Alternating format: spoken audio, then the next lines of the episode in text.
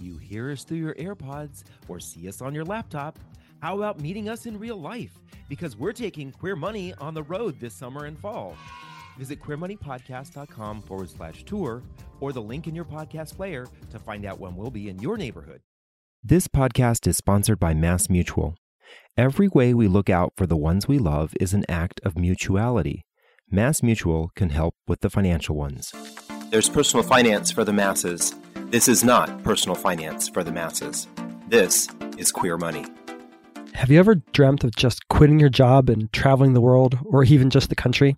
Whether we're doing what we went to college for and love, or decided our current life isn't fulfilling anymore, many of us have fantasized about leaving our daily routines for a life of adventure and excitement, a break from the reoccurring norm. But few of us actually do it. That's why I think you're going to love our interview today with Liz Snyder and Rachel Wood from stateofgo.com and stateofgo on Instagram. Liz and Rachel are a couple from Asheville, North Carolina, who decided it was time to leave the jobs that they actually loved to travel the country in a 2006 van that they purchased and then refurbished for their year long trek. Hear how they did this from inspiration to execution, what life is like living in a van for months with your partner and dog, and how you can do the same or similar. This is an inspiring story. You're going to love it. If you'd like this episode, please take a screenshot on your phone of this episode, share it on Instagram along with your favorite point or quote, and please tag at Queer Money Podcast and at State of Go. We would both appreciate the support. Here we go. Well, welcome back to another episode of Queer Money. I know if you have followed us online or listened to this podcast, we've mentioned this word geo-liberated before. It's the whole goal of what John and I do is to eventually be able to let loose and break free from being tethered to a particular location. And this week we have two guests who are in the process of experiencing that. So, welcome Liz and Rachel to the show. Why don't you give us just a little tidbit about who you are and what's going on right now? My name is Rachel. We currently live in a van. Um, we have broken free from society and picked out a really pretty white Sprinter van to travel the United States in we left our jobs and our lives in Asheville, North Carolina, and bought a 2006 Sprinter van and built it into a home. And the goal was to travel the United States and maybe even into Canada. And we're in the midst of that dream being realized right now. I think this is so exciting. What people often email us or direct message us and they're like, "How can I do what you're doing?" or "I just want to quit my job and just run away and travel the world or whatever." And you guys said it and then you actually did it. yeah. a little different. That's so awesome. So, where are you in your journey right now? We are currently in Portland, Oregon, and we have been on the road for six months as of just a few days ago. wow, nice. congratulations. Thank yeah, you. six months. Yeah. That's totally yeah, that's cool. like a huge hurdle. It is. yeah, you most people dream of this idea of being able to take two weeks off in a row and go somewhere nice.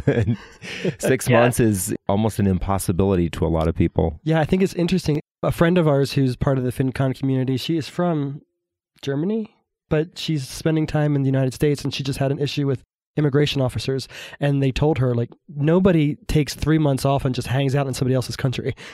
She's yeah, like they do. she's like i'm doing it and i know a lot of people who do it too. Yes that's a good way to normal. Uh-huh.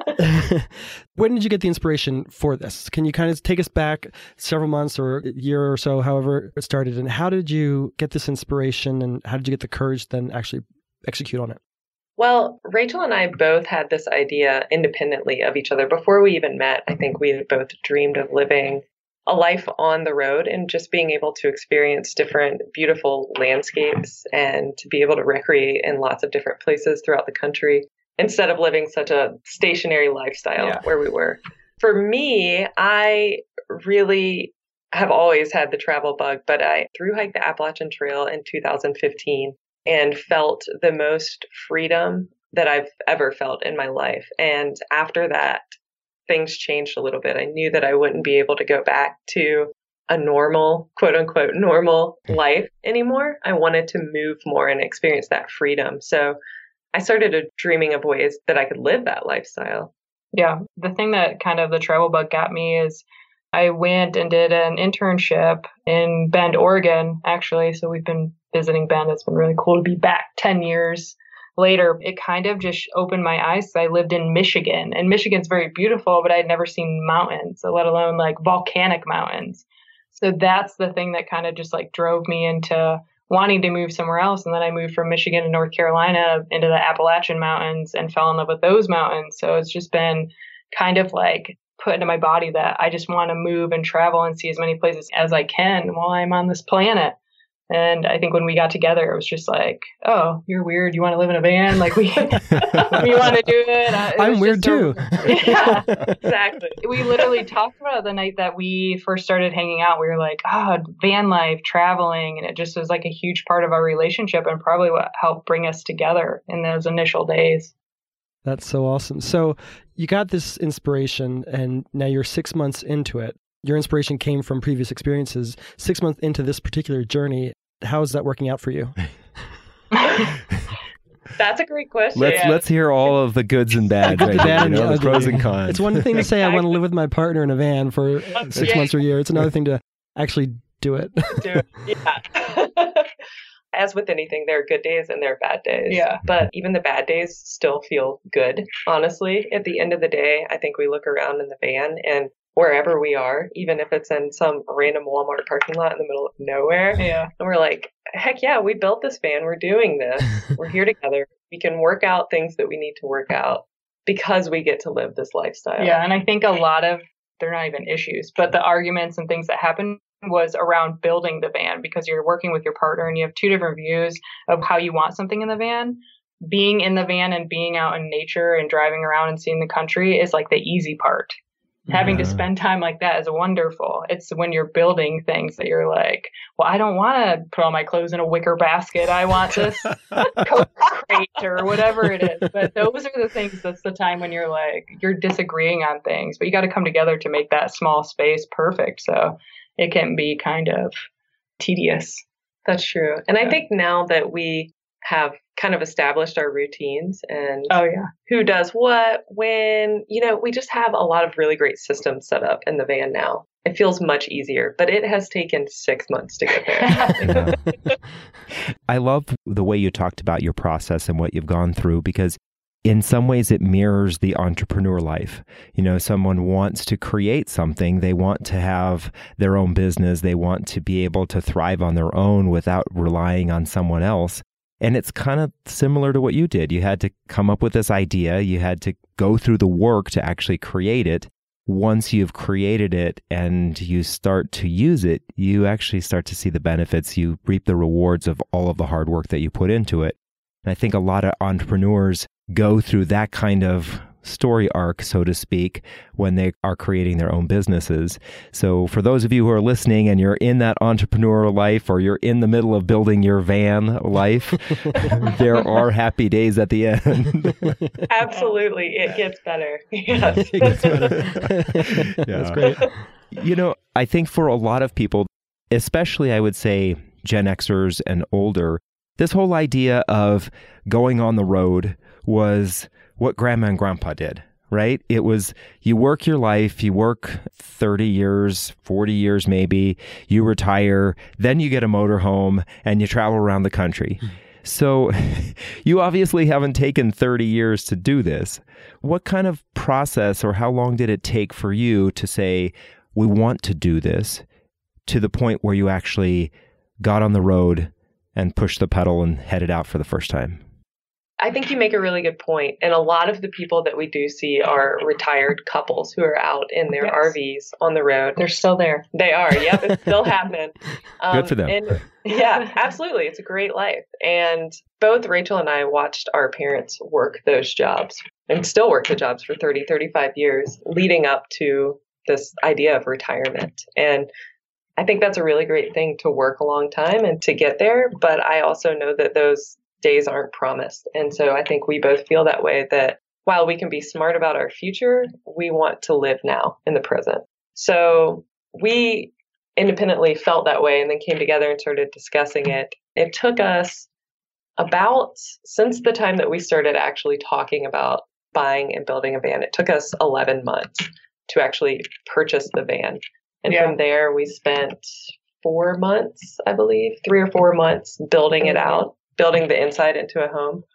and then we hit the road. Which is a very short time to do a build. Right. Take your time and do your build. We mm-hmm. just had a different kind of time frame. Mm-hmm. But, it was definitely a little rush, but we were ready to go. yeah, and I think we went back and forth in those 11 months being like, are we really doing this? Do you really want to do this? Like, it was that constant going back and forth. And it just kind of happened organically the way that we got the van and who we had been talking to. I think once you put your mind to something and that's your goal, the universe kind of follows along with you. And that helped kick us in the butt and get us going. So John and I are over here raising our hands and cheering because we love that whole what you just said there this we put our minds to it and yeah. when you put your minds to it the universe responds. And you know, for those of you who believe in God, it's the same thing. You have some confidence and you have some faith that something's going to happen and once you actually start putting your mind to it and then the words come out of your mouth and then the actions are followed up the universe responds. yeah, it does. It's it a wonderful really thing. Does. Yes. I think it's yeah. also great. It sounds like you consistently checked in with each other. Yes, there.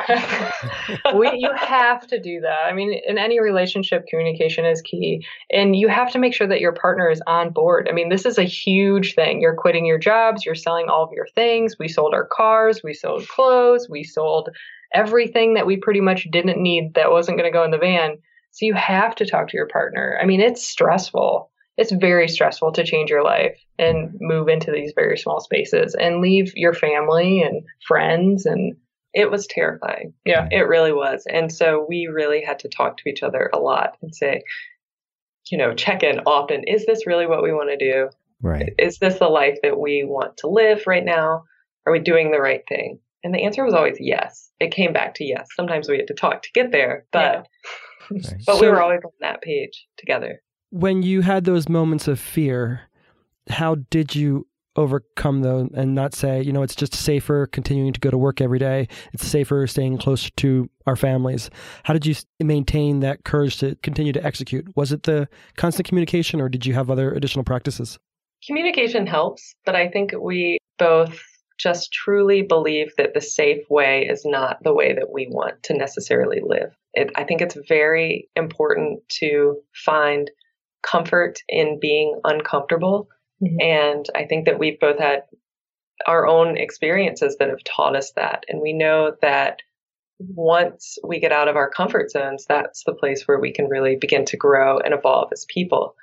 So we were working these jobs that we'd both been at for many years and really enjoyed our jobs, loved them, but we were doing the same things every day and having the same routines every day. While it did feel safe and comfortable, neither of us felt like we were going anywhere or growing. We felt stagnant. So it really just takes digging deep and realizing that there is another life out there if you want to live it.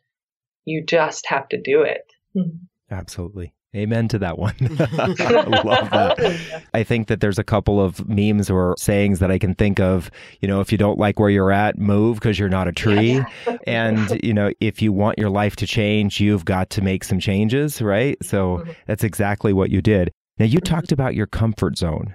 Mm-hmm. You're living in a van. Your comfort zone just went to what, maybe six by 10? yeah. Yep, about that. so tell it's us. Pretty tiny now. right. Tell us. I mean, we see these glamorized TV mm. shows about tiny houses that are 250 square feet, maybe three or 400 square feet max. You're talking about 100 square feet or less, right? Right. Yep. About 100. Comfort? That's a question a, mark. It's yeah. amazing, though. Physical comfort. We built this van to make it homey and super nice. So it's surprising. We're both really tall. We're almost six feet tall. So it was oh important to us. Yeah. Amazon women. Yeah. it was important to us to have a queen size bed because we didn't want to be like scrunched up or hanging off the end of a mattress. Mm-hmm. So we we designed the van around a queen size bed and that's how we built the platform in the van. We also have a dog, a 70 pound lab, Whoa. and she needed a bed. so we built a little bed for her. So she's very comfortable. Yeah, she has memory foam. We both have memory foam mattresses. Yeah. I Nice. think it's so important when you're building the van to not look at all these pictures that are out there of these luxurious vans and they have like running water and heat and all these things. Build it to what's going to be comfortable for you. We wanted to be able to stand. We wanted to make sure that we slept well. A lot of people turn the bed the other way and they're kind of cramped up in that bed, but they have more room to move out inside the van. But that wasn't how we wanted to have it. So we really did tailor it to make ourselves more comfortable and happy along the road. Mhm. Nice. So, did you get any advice or follow anyone online that has kind of been living this van life or doing this before that kind of inspired you or helped you figure out how you're you were to map out this process or did you just do it all on your own? No, we definitely used the internet, YouTube, and Instagram have been very, very helpful. Mostly YouTube, actually. Rachel and I had literally zero building experience. Like zero. none. and I know that like lesbians are supposed to be really good at building things, and we are not that type Not at all. We, You like, don't meet the stereotype. no, we don't hang photos straight. We hang. It's just yeah. It's yeah, It we, wasn't good. We had a hammer. That was it. and for my birthday in October, got a couple drills, and that's how we did it. That's how we built the van. So awesome. we we watched a lot of YouTube videos, and it's great because a lot of people who are doing these van build outs are showcasing the entire process. So we would watch lots of different videos and take the things that we liked and put them into our vans. So Mhm. we're like, oh, they use two by threes instead of two by fours. Let's do that. They put their bed this way. They did this for a sink. So we did get a lot of inspiration and knowledge from YouTube, especially. Yeah. I think this is great information. Clearly, we're on the same path from the beginning of your relationship that you eventually wanted to do this. And then you finally got to a point where you said, We're definitely going to do this. After you came to that agreement, what were the first few steps that you took to actually execute on it? Did you go to work the next day and quit with a loud parade and, That would be and a video? Or did you break the news to your family and start laying the groundwork because mom's a little upset you're quitting your career and moving it into a van? Like, what were your next you know, few steps after you said, okay, we've committed to this? So we didn't leave our jobs. We stayed full time employed with both of our jobs until probably a couple days before we actually left. Like the side hustle was finding the van. So whether I came home for lunch to let the dog out, I would be on the computer looking at Craigslist ads or car listings, calling people. So I always had like a little notepad on the side. And then if I was working in the office at work, I could just like keep constantly working on the van stuff on the side while I was doing my current employment. Yeah, a lot of time was spent researching before we even mm-hmm. purchased the van. So, what kind of van do we want? What sort of build do we want to do? Like Rachel said, we both worked until we left. I actually left my career job about four months before we left, but I picked up another job just to make some money before we got going on the road. As far as telling our parents,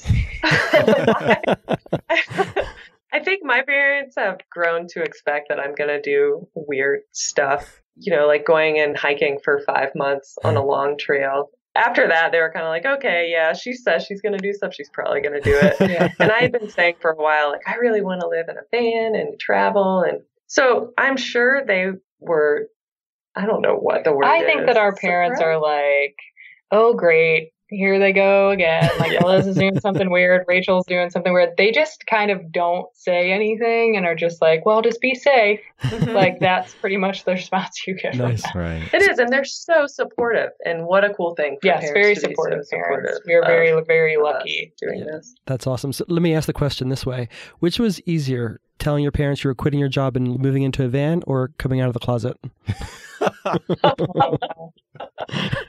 Coming out of the closet. yeah, definitely. yeah, Okay, is something and I- way scarier. Different level.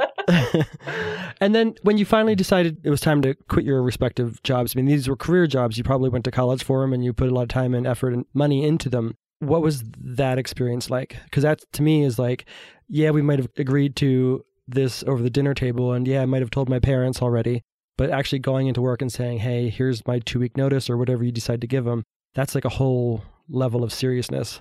It was very difficult for me.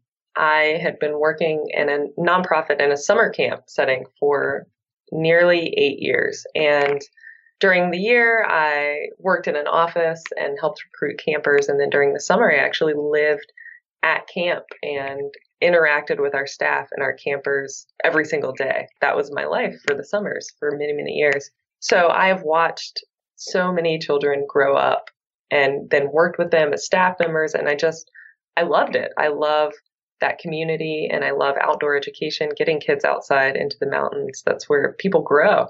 So it was really hard for me to leave that community and to tell them I was leaving that community. But I had gotten to a place where I was really unhappy, not necessarily with the job, just with how stagnant I felt in my life. And I just was honest with them about that. And it was kind of a long, drawn out process of me leaving. It took about, gosh, six months, I would say, before I actually left, left. But it was difficult and I was stressed. And I think that added a lot to like how hard it was for us to really make it all happen. Mm-hmm. A lot of it was my stress from leaving this job. I am the same. I really like my job. I worked for a nonprofit as well, and I was the executive chef of the program, helped the program grow. We taught kids that were at risk. I hate saying that word. At risk culinary arts and skill building. And nice. it was an awesome job. I mean, I got to work with kids every single day. I had a great time. But when it came to quitting, I worked with great peers that were in the mental health industry. And I think that they understood hey, Rachel's telling us that she's done this job, she's ready to go, she's ready to pass the baton on to someone else. And I had a ton of support. Nice. So much support that when I got back in town, I could give them a call and we could maybe talk about future employment if that's how I wanted nice. to go about that. So awesome. I think it was us being honest with our employers and saying that, hey, this is a hard thing for us but this is where we're at and this is what we need to do and how can you support me in that? Nice. Mm-hmm. thanks for sharing that. Here's a quick word from our sponsor. If like us you're getting to a time in your life when you're starting to think about the financial ways of protecting your loved ones MassMutual is there to help. Now let's get back to the show. I think that's very important because that's probably one of the biggest fears that most people have, right? When they go out on the road, they're giving up full time employment, they're potentially giving up benefits, that's the kind of paradigm we're raised in, especially here in America, that you're going to go to college, you're going to graduate, you're going to get a job, and you're going to do that for the next 30 years. Whether mm-hmm. you move on to different types of jobs or different types of careers, that's what you're supposed to do. And so when somebody says, hey, you can do something different, there's all sorts of questions that come up. And then if you start delving into it, then it starts to get to your emotions and you bring in this fear of, oh, I, I don't know if I could do that. And so sharing that portion of it, I think is very insightful because we know that anyone of you who are thinking about doing this, you're going to have to go through that same process. John and I did the same thing when first when he quit his job and then earlier this year when I quit my job, we let go of that paradigm of having to have an employer and, and rely on someone else for our income and resources. Going a little bit deeper into resources, though, how did you prepare financially for this? Did you have a savings plan? Were you putting aside money or while you were doing the build out, or how did that all look? So, since I worked at a summer camp and lived there during the summers, I, for the past seven years, have been able to save about 40% of my annual income because housing was provided, food was provided. So for three months during the year, I wasn't really paying for much other than bills. So I have been saving for a long time, knowing that at some point I would go on some sort of adventure. so I definitely continued saving and did not touch any retirement accounts. I did pull a little bit of money out of an investment account to help with the build, but there's still money in there. Basically, we want to have money left over when we decide we don't want to do this anymore. So we wanted to have a few avenues for that. Yeah, it's important to save and doesn't have to be a lot. Each of us put money away. And if we wouldn't have done that, there's no way this trip would have happened. Mm-hmm. And yes, it would have been great to have like $30,000 to throw at this trip. And that is not what we had. Absolutely. it would have been sweet but it is important to not touch your retirement. Neither of us wanted to do that. That needs to stay there. That's money that we don't even think about that can just float away. And eventually down the road, we can come back to that. But we did have to take out a loan for the van. Mm-hmm. I mean, that was something that we had to do. We wanted to make sure we had money for the build, set aside money for the van. And that was what we did. We took a loan out for the van. Mm-hmm. So, just to give everyone a little bit of a insight on the financial aspect of it, how much do you think that you're spending or had to set aside to last this six months or maybe the next six months? Should they be thinking about, oh, I can do this on $5,000 for six months? Or should they be thinking, okay, this is probably going to be more like 15 or 20? I think once the van was purchased and built, and none of that was super duper expensive. Our build was relatively inexpensive, actually, compared yeah. to some other van builds. Once you get going on the road, the expenses are not. It's nothing like living in an apartment in a yes. city or any of the costs that you're going to pay when you live in a house. Exactly, mm-hmm. much less because we don't pay any utilities. We don't pay water we bills, have solar power. Bills. We have solar yeah. power. We don't pay to camp anymore. We camp in free campsites now, or we park in a parking lot somewhere where it's allowed. So once you get on the road, I would say over six months we've probably in the five to ten thousand dollar range. Wow. Yeah, together. And I would also say that we haven't been the most frugal. No, sometimes you're so dirty you need a hotel room. yeah. So there's those things that you should set money aside for. We had money set aside for mechanical errors with the mm-hmm. van because we did buy a 2006 van. We knew that somewhere down the road there would be something that happened. And yeah, there was. We had to pay $1,200 to get a new EGR valve. So luckily we had that money set aside. It's important, I think, too, when you buy the van or whatever you want, however much you want to put down on the van, it helps you kind of figure out what your building costs are going to be once you get the van. So mm-hmm. it's like each step ticks away and then you're better at making a budget. I think that's how I felt. Mm-hmm. Yeah, I agree. And our building costs, I'm putting it all together in my head right now, were probably less than $3,000. Yeah. Okay. And that includes we use plywood for the bed, but it looks nice. It really does. and we went to Habitat for Humanity Restore and got an old bathroom vanity that we repurposed as our kitchen. That was $45. That was $45 and it looks nice. We built everything. I think that really helps yeah. keep costs down.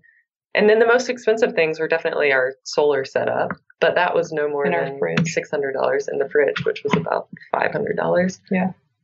Other than that, though, it's pretty cheap to build this really beautiful home. Nice. Which is surprising. Beautiful to us. That's what I was just going to say. You know, John and I like to say, live fabulously, not fabulously broke. Living fabulously is how you define it. It's not how the person driving the $60,000 Mercedes Benz down the street or living in the 5,000 square foot they define it. It's your own definition. And obviously, yes. you know what fabulous feels like and looks like to you. And bravo for you determining that and going out and doing it. Thank you. Yeah, thank you. We agree yeah. We'll pat ourselves on the back too. yeah.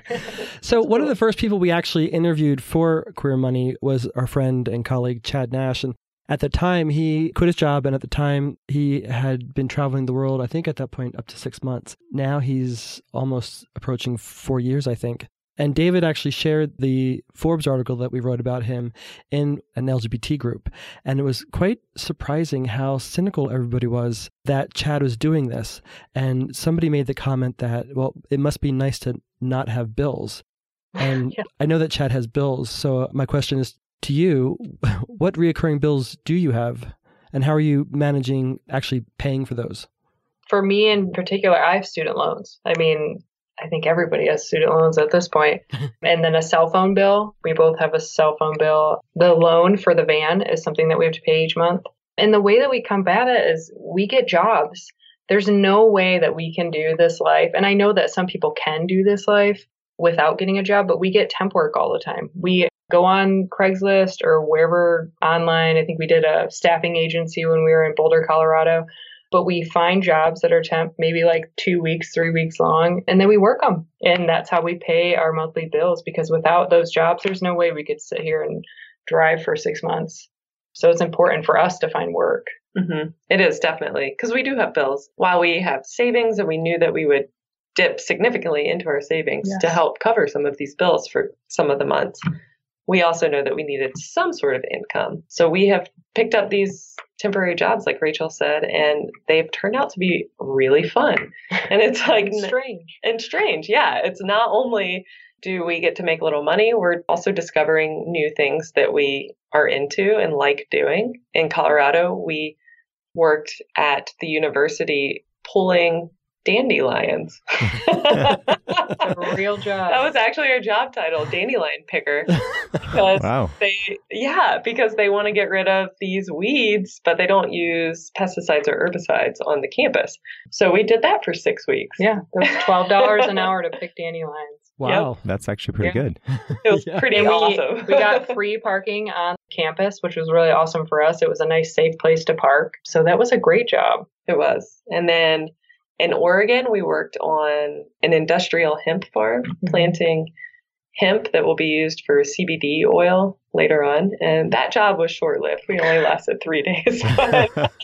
It is hard work. it's really hard. It's like involves doing squats every three feet up Or and like- down a gigantic field. yeah, like Oh, two wow. football fields Oh my long. gosh. It was so hard. And we do some really hard hiking. We couldn't walk after that. Yeah.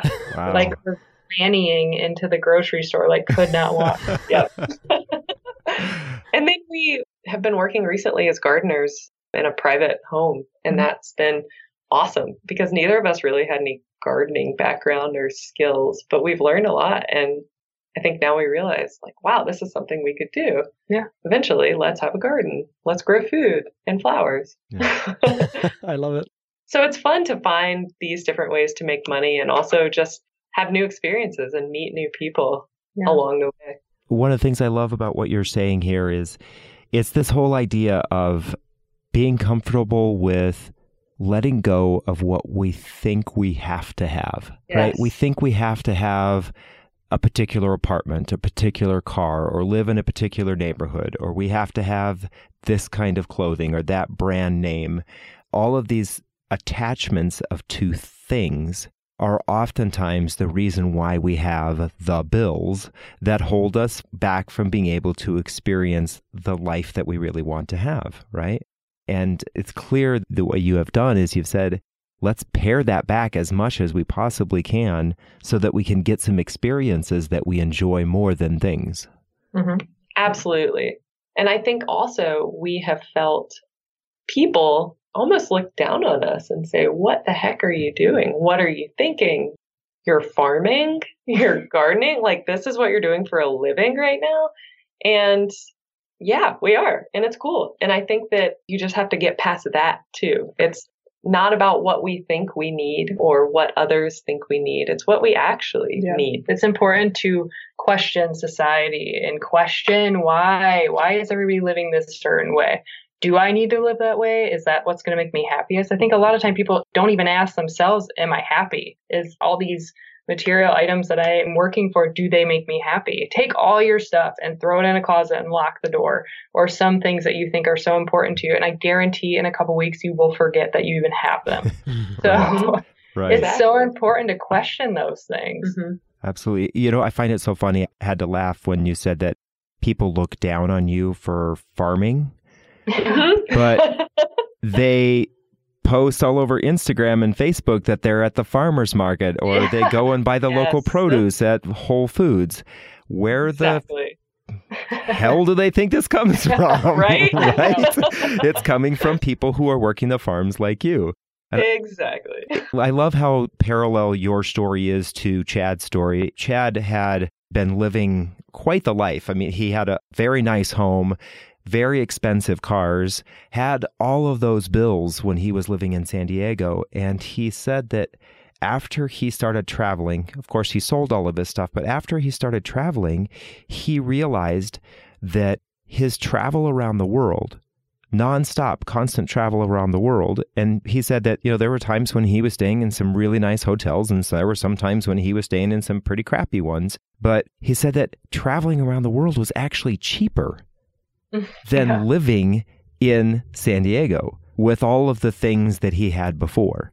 So, questioning whether or not you truly need that thing, that Stuff. that stuff. Lots of stuff. Yeah. We all have stuff. I mean, does your Apple Watch hug you at night before you go to bed and tell you I love you? It doesn't. It's, I mean, they're wonderful things. that would be a great app, though. It would. Right? Maybe don't tell anybody. But, but it's important to realize those things. It's so easy to just go to work every day and close your eyes and do the same stuff every day.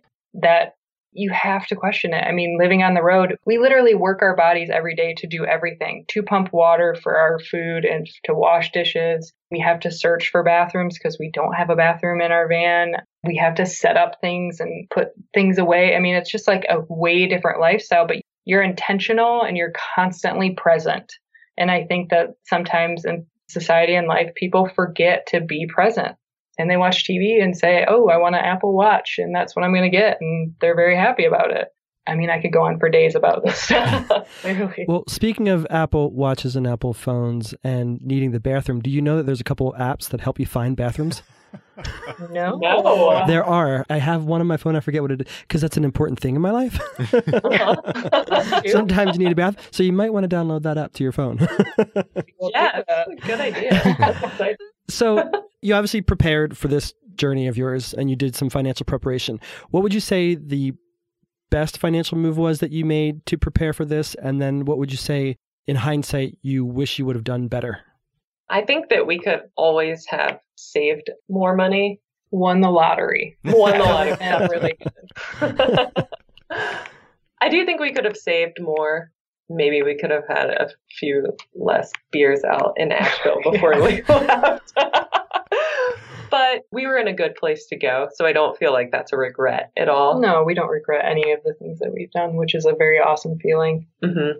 We didn't touch any retirement accounts those aren't things that we want to mess with right now. We still have an investment account that's growing, which is important to us. We don't want to touch that as well. Mm-hmm.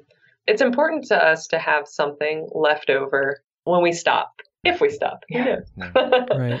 I think what um, you said is very important. A friend of mine told me one time, and I thought it was brilliant. He said, There's never a perfect time to buy a house, there's never a perfect time to buy a car, there's never a perfect time to get married or, or have a baby. At some point, you just got to say, I'm going to stop talking about this and I'm actually going to do it. I mean, you can always talk yourself into saying, okay, $20,000 is not enough. We need 30. And then you have the 30, and then you think it would be better if we had 60. So you could be working on that for the rest of your life and never actually yeah. following through on your dream. And to your point, you know, you could have saved more, but you realized you had enough to actually do it. So let's just make it work.